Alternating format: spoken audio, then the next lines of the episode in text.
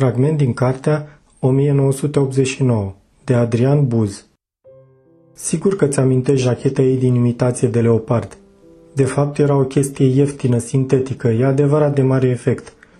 Dar să ne mai oprim un pic asupra unor istorii discrete care stau ascunse după lucruri fără însemnătate. Pistolul amintit era o piesă foarte reușită, părea autentic, o jucărie care îți lua ochii. Domnul Ciorogaru ți l-a adus din Statele Unite. L-a trimis acolo combinatul chimic, pentru că a fost un inginer foarte bun, un specialist de care nu se puteau lipsi.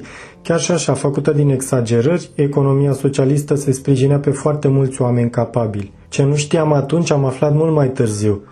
I s-a oferit discret pe ocolite, într-o manieră foarte prudentă, să rămână acolo. Cineva din echipa americană știa foarte bine nu doar ce poate ca inginer, dar și ce istorie personală are. Nu era ceva neobișnuit, li s-a întâmplat multor români buni profesioniști în vremurile alea. I-a fost frică să rămână, pentru că familia lui ar fi avut de suferit în țară.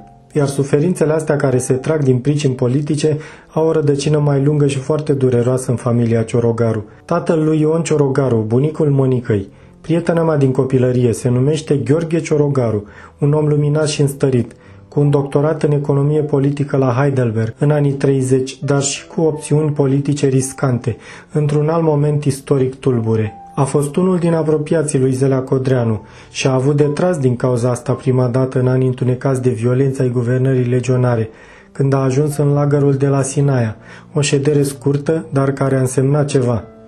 Iar a doua oară după venirea comuniștilor, când a ajuns în lagărul de la Periprava așa că și-a ispășit cu vârf și îndesat opțiunea politică.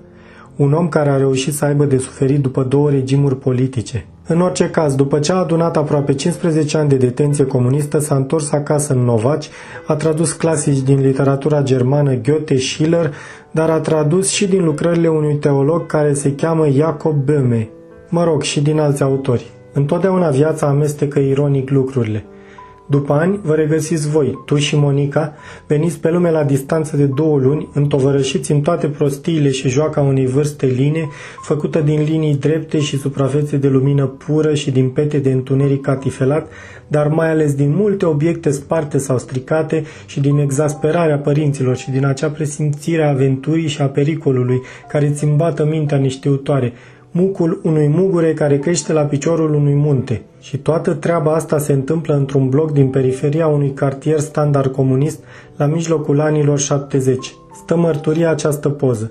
La patru ani, așezați unul lângă altul în același fotoliu, obraz în obraz, lângă pomul de Crăciun, rânjind către aparatul care vă vorbește despre un anume moș gerilă, un fel de moș Crăciun cu carne de partid, pentru că regimul avea altă părere despre tradițiile și sărbătorile clasice. Ea, nepoata lui Gheorghe, mai devreme menționat. Tu, nepotul după mamă al lui Manole, care tot cam prin anii 30 ai secolului trecut combătea puternic sub prețioasele îndrumări ale acestui tânăr tovarăș care se numea Gheorghe Gheorghiu, la vremea respectivă un agitator comunist cu care a fost coleg de muncă în depoul din Dej, unde tovarășul Gheorghiu fusese detașat disciplinar de undeva din Galați, cred. Când Gheorghe Gheorghiu a ajuns primul președinte al României în comunism, și a atașat și particula Dej la nume, în amintirea acelor momente de luptă de clasă. Ai priceput?